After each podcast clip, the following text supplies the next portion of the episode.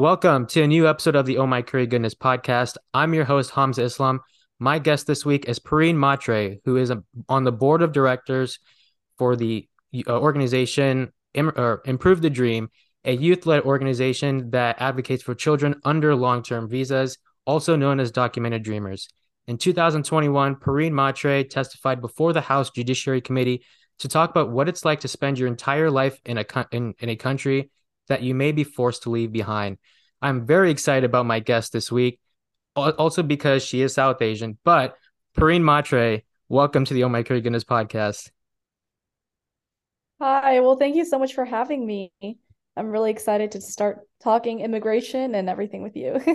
oh my gosh, I I mentioned the South Asian part, and the thing is, like, I love talking to all my guests. I think this is like episode 15. I, I don't know how many episodes I've done, but it's always cool to be able to talk to South Asians who are trying to make a difference in their community. And obviously, you've done that with immigration. But before we talk about the activism and everything, I want to start by uh, I know I'm really late to this, but this, this past December, you graduated from the University of Iowa. And so I just want to say congratulations for that un- for completing that undergraduate journey. Um, Thank you. Thank you so much.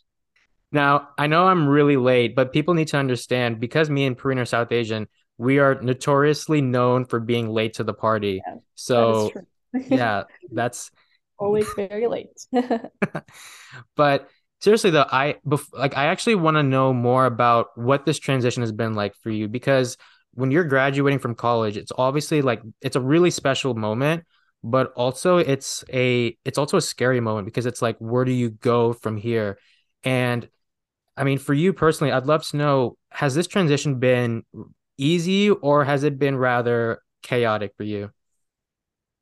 Um, that's a good question. Um, and I I remember thinking about this when I graduated that post grad, it's going to be rough and I'll definitely have a lot of learning moments. And honestly, I'm being completely honest with you, I was very, very nervous I reached out to as many people as I could to just to get their insight on how they handled the post grad transition, um, and have tried to implement some of those things um, in my personal daily life and routine. So, um, yeah, it's been so far so good.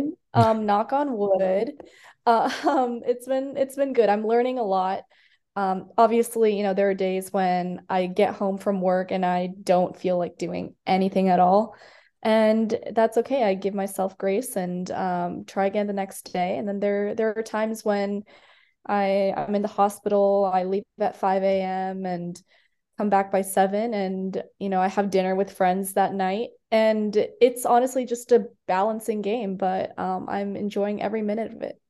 Yeah i can't imagine because as someone who's getting ready to graduate not this upcoming semester or year but next year it's like it's an exciting moment, but then I'm also in that it's like, wait, where do I go from here?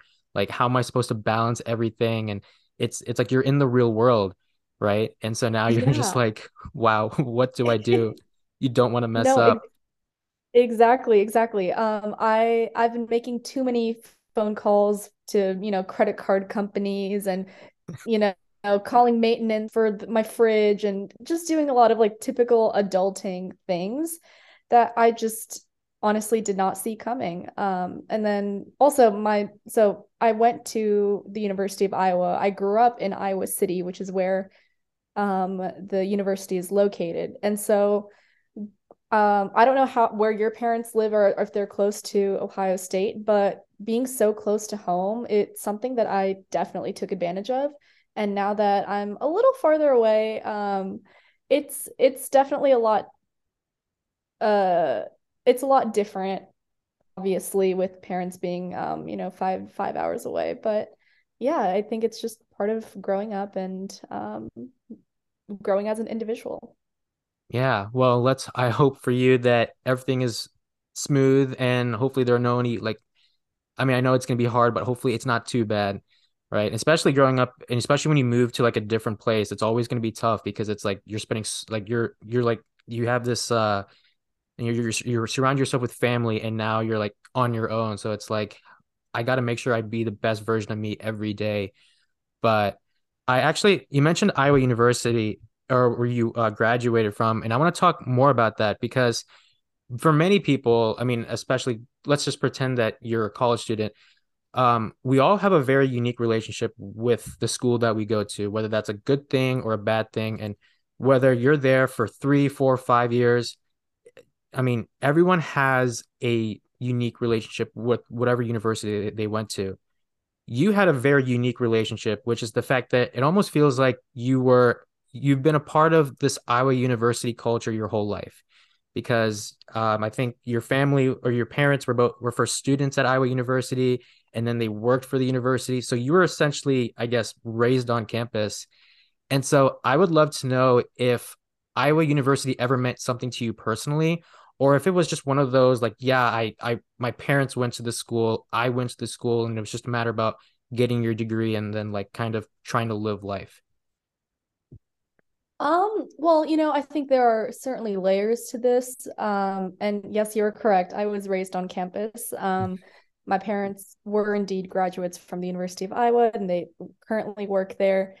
Um and you know my my parents live about a seven to ten minute drive away from campus. Um, and even when i was young growing up i would have memories of running across um, just the the grass on the pentacrest is just like this area of the campus. But um, and my mom was she would teach german and it like i i just have very strong memories of growing up um, in that area.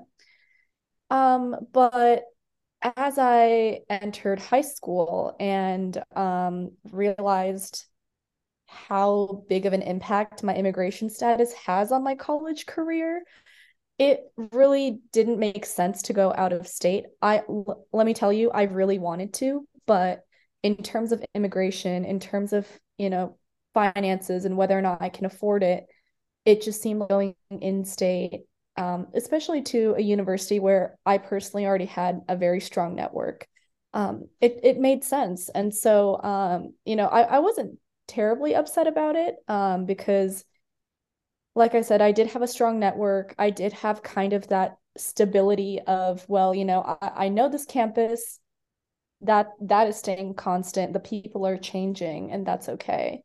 Um, and so yeah that's that's kind of what my thought process was as I, as I was entering college was um you know this will be a good learning experience. And although I did want to go out of state like I said um I think the, going to the University of Iowa was probably the best decision that I made um because it really allowed me to grow. Um and I did I answer all your your whole question? I'm trying to think feel like I did I what was the second half of your question? I might have missed it. oh no, I, I basically asked if um you ever felt like a personal connection to Iowa University or if it oh, was yeah. just like another school to you. Like, oh yeah, I go to Iowa University. Um, definitely not just another school to me. No. um, and especially I I've kind of realized that after I got involved in immigration advocacy, um, for the first couple years, it was just, you know, I, I like it here, it's nice. Um, you know, it I'm learning a lot, I'm growing. Obviously, the pandemic happened. And then I got involved in immigration advocacy and the University of Iowa community. And when I say community, I don't mean just the students, I mean students, faculty, university leadership. They all supported me in carrying out the conversation for immigration reform coming from an Iowan perspective. And having that support from a public four-year educational institution it means a lot. It's a big it's a big deal. And um, i think you know it's it will still hold a very special place in my heart. Yeah i want to actually ask you an off-topic question which is that you you talked about how you you would love to go out of state hypothetically but which if you did have that chance what would that school be um, you know, I actually always wanted to end up in Minneapolis. Um, so I was looking at the the university here. Mm-hmm. Yeah, uh, Purdue is also another big option for me, but it like I said, I think finances because there were some financial limitations for those in my situation who um, you know, we're not allowed to apply for FAFSA, we can't accept most scholarships. So it would either pay the international student fee or get in-state at Iowa. And so um, yeah, I think that that's kind of where my conclusion was at. well, hey, you know what? In a way, I'm glad that you did have a community that did support you throughout this whole journey. Now, I want to talk about um, your immigration advocacy because you are a member or you're on the board of directors for Improve the Dream. Um, you are someone who is known as a documented dreamer. Now, for a lot of people, that's something that we may be hearing for the first time. And but the, in reality, the interesting thing is you are one of I think two hundred thousand people who identify as a documented dreamer. So, can you tell me more, or the audience more about what a documented dreamer is and why it's important to learn more, or it's why it's important to support them throughout their journey? Yeah, absolutely. So, a documented dreamer is a um, dependent, quote unquote, child of a long term visa holder. And um, there are two different classifications for a documented dreamer. Um, so we'll call this category one. Category one is something called the H4 visa. Now, the letters and numbers really, you know, if you you don't really I think it honestly makes it a lot more confusing for people who are trying to understand the issue. So um, just bear with me. but H4 visa um, is a dependent visa for something called an H1B. Now that you might have heard, it's just a very, it's a type of a work visa that allows you to um, have work authorization in this country if your employer sponsors you, obviously, and then uh, apply for a green card and hopefully years down the road you can apply for citizenship. Um, and the second category, so category two, we have the E2 visa. Now, these are individuals that come to this country to start a small business. The downside of this visa is that these individuals can renew their green, or sorry, they don't have a green card, can renew their visa, their E2 visa indefinitely, but they can never apply for a green card and as a result, never get citizenship. Now, the problem with the E2 visa is so you've got you've got a family of four. You know, the two parents are renewing their E2 visa. They they own a bakery, they own a gas station. They're renewing their visa indefinitely. And their children, on the other hand, grow up, they turn 21, and these children have to get kicked off of that visa. So th- because you know their parents cannot apply for a green card. Now we've got we're going to go back to category 1. Um Category one is you've got the work visas who can apply for for a green card for citizenship. That is the category that I fall in. Um, the reason the reason why we end up in the same predicament as the E2 dependent visa holders is because of something known as the green card backlog. So, for citizens of India, China, and a few other countries, there is a very long backlog. I believe for India, it's, and I, am not exaggerating this number that's just a number that has they've done d- research and they've they have data to prove it. 150 years of a backlog. So basically if i were to apply for a green card today it would take me 150 years to actually get that green card because you there are only a certain amount of green cards available in the work visa category for indians so you know, same, let's do the same thing. We've got a family of four, both the parents are working. They get the H1B, their kids are on an H4, and they're waiting and they're waiting and they're waiting for their green card. Their kids grow up, they age up, age out of the system at 21, and these kids are no longer applicable on that original green card application. So they have to start the process all over. And that puts those individuals and the E2 individuals in the same boat with well, oh darn, I have aged out at 21. I have to, I should have applied for a student visa, an international student visa a few years ago. So let's say they did that. There is, you know, a chance that they don't get the student visa. If they don't get the student visa, they have to go back to the country that their passport is from. Um, some people call it the home country. I disagree with that term because this is our home country. My home country is not India. So India is the country where my passport is from. Um, and then say they do get the student visa, then essentially they have to do the same thing that their parents did. Um, get an H1B, which is the hardest part because there is a 25% acceptance rate every single year, at least for this past couple of years. So that was a lot of information, but that is just, you know, all of it in a couple minutes. yeah, no. Um, it's yeah, it's it it I'm still learning how to, you know, communicate legal immigration law properly uh, into layman's terms, but that's that's the gist. And um, to answer the second part of your question, the reason why it's so important to support your documented dreamers and not just your doc your your fellow immigrants, your dream your traditional dreamers, is because, and this is something that I think I've had to experience and then learn, is you don't know what other people are going through. Um, I I remember um, our Improve the Dreams language was um, included in a very big immigration bill that unfortunately did not end up passing the Senate, but it did pass the House. This was um, March of 2021. It was called the Dream and Promise Act. And I remember I'm in college and this is kind of at the last leg, I guess, of the of the pandemic. And I'm sitting in my apartment kitchen and I'm tuned in onto C-SPAN. How many 21 year olds watch c-span not right? right and so I'm, I, I remember thinking and i'm watching you know them decide the votes on this bill because if it passes the house that's one step closer to me being able to get a green card. And i remember thinking well that's i no one around me can like because it, it they all come from a place of privilege i also come from from a place of privilege but in this case, it's not applicable.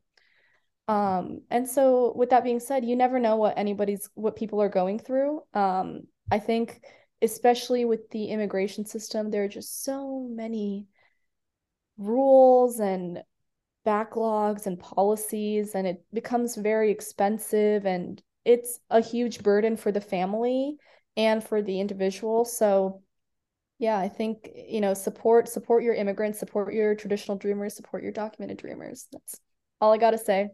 Yeah no i i think firstly when you were talking about explaining the immigration system i, I don't blame you in the sense that like it, it can be difficult to explain and it is especially difficult when like i guess people can't relate to you right? Where there's like wait what like what is this issue? Like we a lot of people it's like we used to think immigration is more of like you go into this much you move into this country then you get out of this country.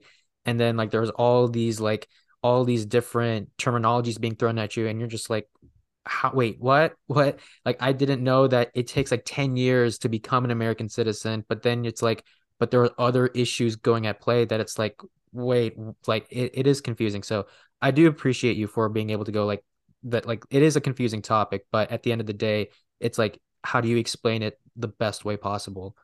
But right. And i think um this is something that i learned especially this past week. Um so uh i'm quick little anecdote here. So um i i always realize that the reason why the immigration system doesn't get fixed is because it's just so hard to understand that people don't want to touch it um and you know i that was the reasoning that I kind of told myself, but I never really saw it d- being discussed in front of my eyes.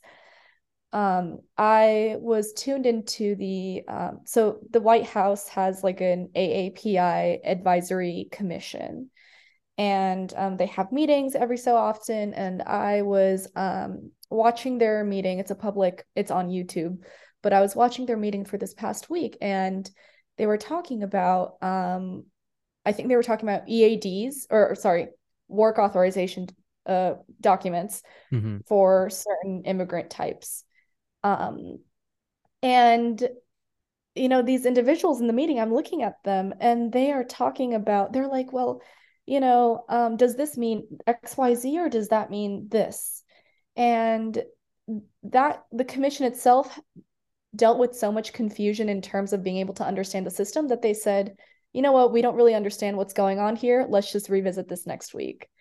And for someone who who has kind of dealt with those problems, it was really disheart- disheartening to see because it really made me think, well, you know, if if even members of the AAPI community don't want to take a look at it and help fix it, then it's I think it's really easy to lose hope when you see that being discussed right in front of your eyes. But um, you know, after listening to that, I kind of just realized that I think it's just a matter of communication, possibly even from advoc- from different advocacy groups' point of view. So um, yeah, I think that communication aspect is extremely important.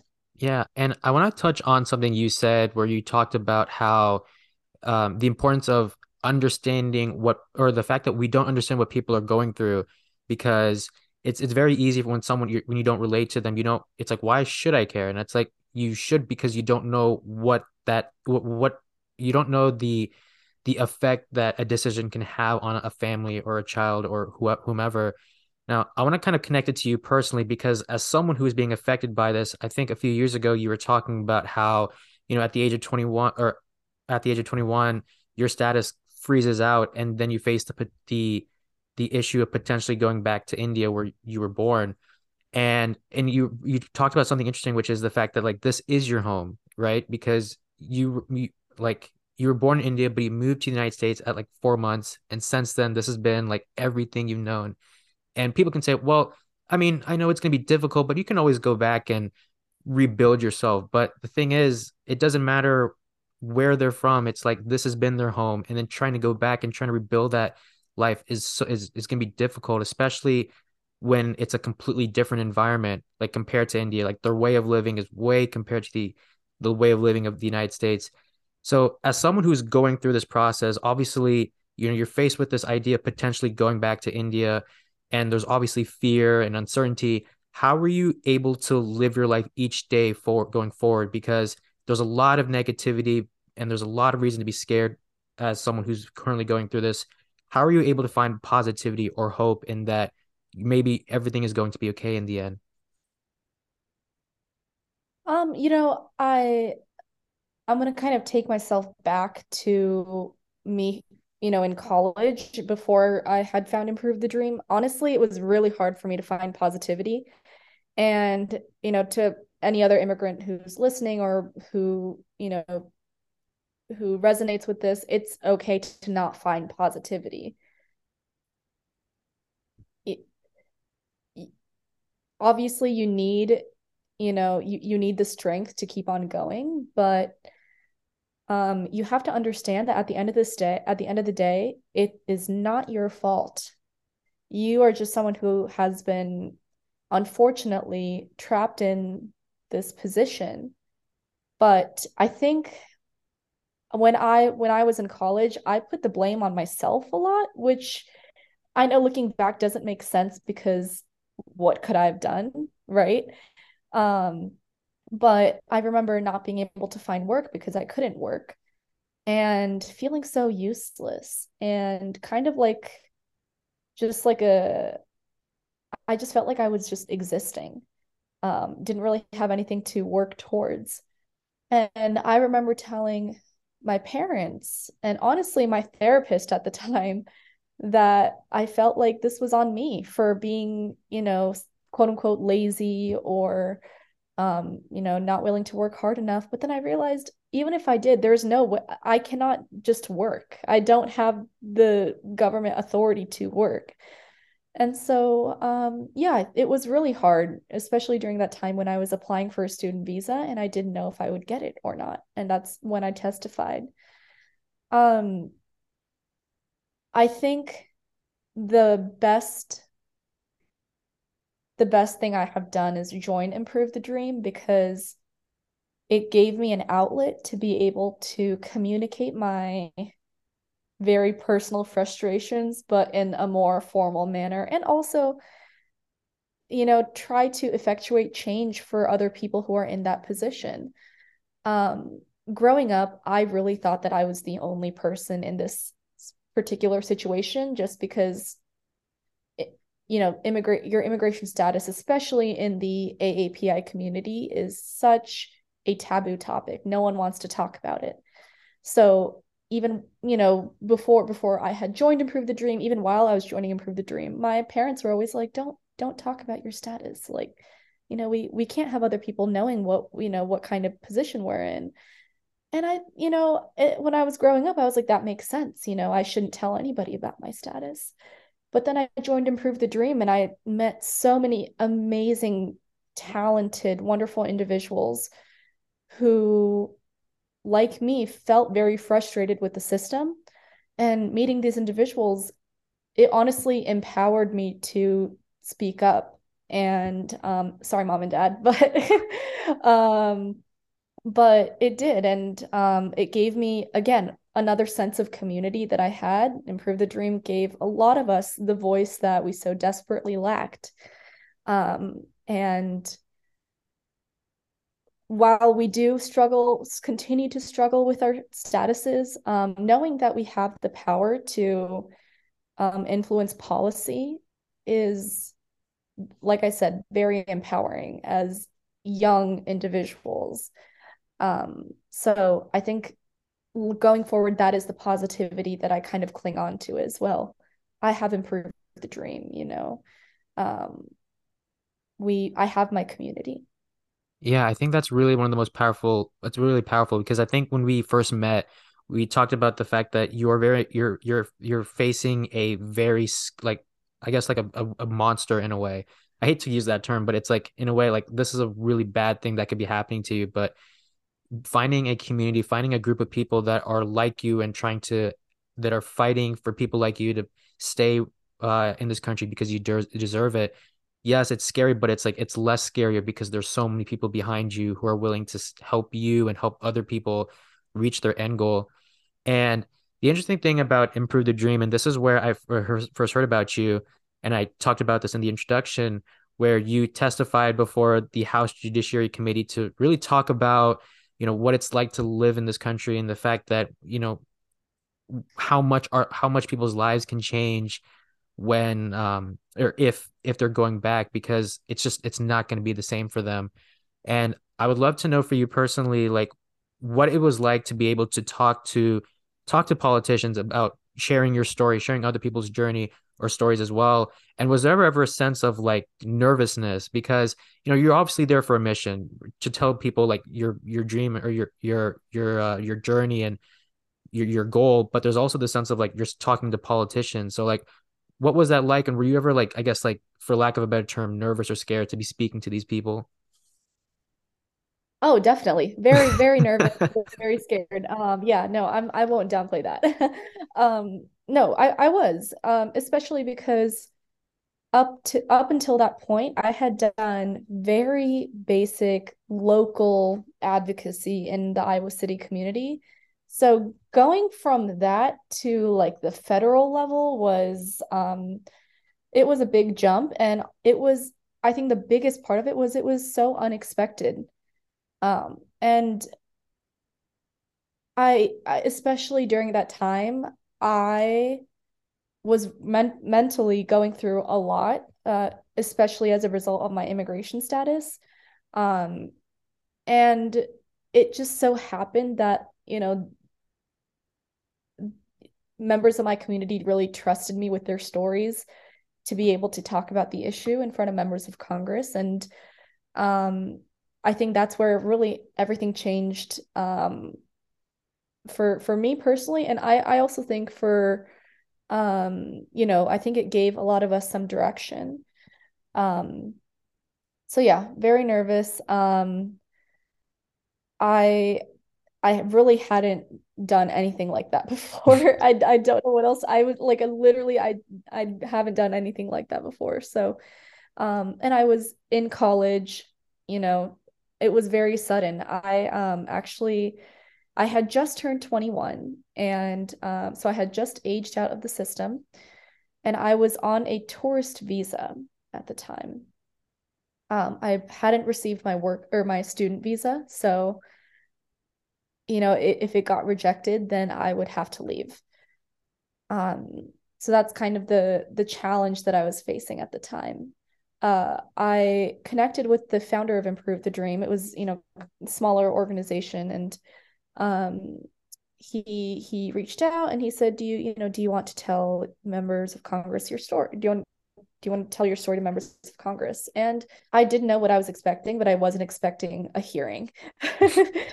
um, and so I I found out.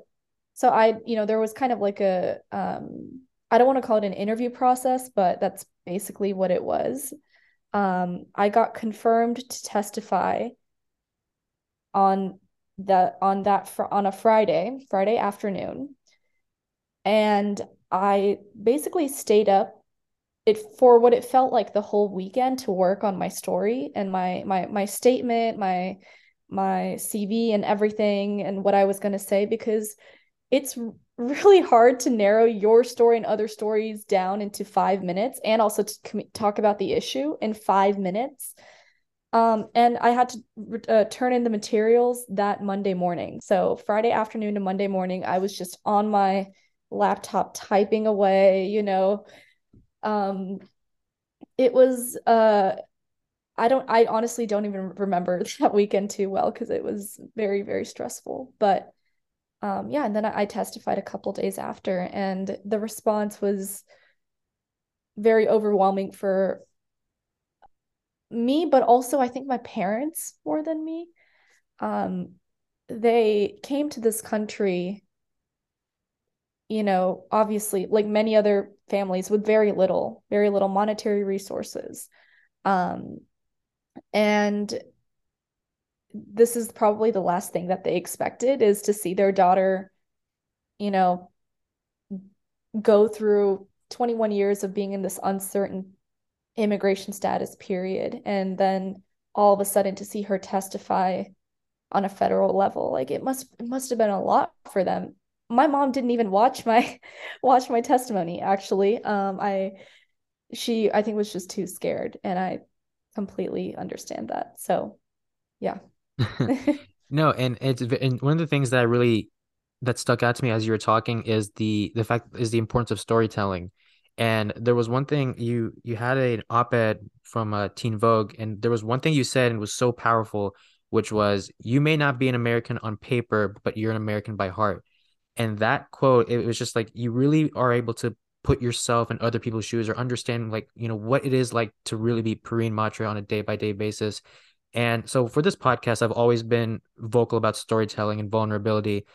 But I would love to know for you personally, and as cliche and cheesy or whatever as it may sound, I'd love for you to talk about how important it is, what the importance of storytelling, how important it is to talk about a person's story, because yeah, people might look at it as just okay, it's just a person's story, but when it's especially about things like immigration and like how much a decision could impact a person's future, storytelling is one of, if not the most important thing when it comes to understanding a person fully.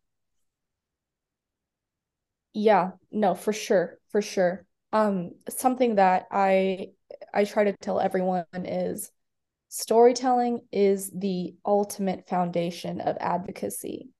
So if you want to see something change in the future, get your stories, get your stories down. Um, talk to other people in the community because these individuals can really bring together a very strong argument for you know passing xyz um not only that not only just advocacy but i think even just as a community um I, per, I I'm sorry for getting too much in the weeds about this, but I, community is just so important to me as a person you've probably you know learned this by now. My i have my university of iowa community. I have my improve the dream community. I think they're just so important. Um and i think they not only make the individual more grounded but i think that makes the community feeling a lot stronger. Um and so yeah like i said before storytelling is the foundation of advocacy. Um being able to communicate uh you know certain parts of your life in an eloquent manner. And i'm i'm still try- i'm not you know i'm not perfect at this. Um i'm definitely still learning. But i've learned that that itself is so so important to be able to convince lawmakers that your issue is worth solving. Yeah. No, I, I I love that, and I know that you've obviously you've been through so much and you've done so much, especially for Improve the Dream and giving people a chance or giving a spotlight to people that, um, you know, that need that spotlight because it, they they do matter. Now, I want to talk a little bit about the future for you because, you know, you've because you talked about in the beginning how you're in like this medical field and um, you know, that's something you want to do, but you're also in this uh immigration activism as well where do you see yourself going? Is there something do you um like do you do you hope to do more immigration activism in the future or is it kind of like a struggle because you mentioned like your little daily routine with you know your job and it's like it's very hard to balance everything. So what does the future look like for you personally in terms of activism? Yeah, well, um, you know, I don't think that I will stop immigration activism until um, we get it done. Um, my my parents also ask me that, funnily enough, probably every week. Like, so now that you're in your job, or is this still like a thing? And I was like, yeah, actually it is because I told them my, you know, my story, what I've gone through, it's still very much me and it's it's still a part of me. Um, and so I think it's it's really important to not give up because if you give up on the issue then that means that you don't really believe in it right and so and I, I and i do believe in this issue and i do believe in the improve the dream team and the community so um, while it is a, while the past couple months have been difficult with trying to balance my full-time job like i've said it's not a typical 8 to 5 9 to 5 so um, it's been a bit of a struggle, um, but I think it's just all a part of post grad growing and um, just that period where you know you're just trying to balance everything. But um, yeah, the plan is to continue until we get it done. Yeah, no, I think yeah, it is always a it's it's it's funny how you talked about how it's like parents are like, so now you you kind of reached like a goal. It's like, are you done? It's, it's like no, because um you know, there's still so much work to be done. And you might be in a good position, but the fact is that there are thousands of people who are scared for their lives and who knows what could happen in the future. And exactly. Yeah. Go ahead. Yeah. And um I what you said, you said it perfectly. Um yeah, I I really remember growing up and literally fearing for my life, but not being able to talk to anybody about it. And the last thing I want is to have another younger, you know, 14, 15, 16, 17 year old child to have to navigate that. Um, and there like there are more there are more than 250,000 individuals who are going through this and um, it's really important to stand up for all of them. There's one thing I've learned about you is that you know, obviously we're both South Asian, so I guess that's one thing we're in we have in common. But the the fact that there we have the one of the things we have in, in common is that the importance of community, it's the importance of storytelling, it's the importance of understanding um what it's like to be in someone else's shoes, because ultimately, you and I and like many other people are human beings, and whatever happens, good or bad, can affect a person for the rest of their life and I know I sound like a broken record when I say that, but like I think you can definitely agree to this. It's where it's like if they do go back to where they were born, you know, their life changes um, um forever. And you know, I I really hope that people uh, wh- however long that takes, which I hope as soon as possible, that all these people who are going through this really hard or uh, this really difficult period of time that they're able to find the light at the end of the tunnel that they're able to be okay at the end of the day. And so I'm glad that there are people like you. I'm glad that there's Improve the Dream. And I wish you guys the best of luck in the future. But Pareen, thank you so much for joining the podcast. I really had a great time talking to you, and I wish you nothing but the, but the best in the future. Well, thank you so much. I also had a great time talking to you about our work and what we do. It's been an honor.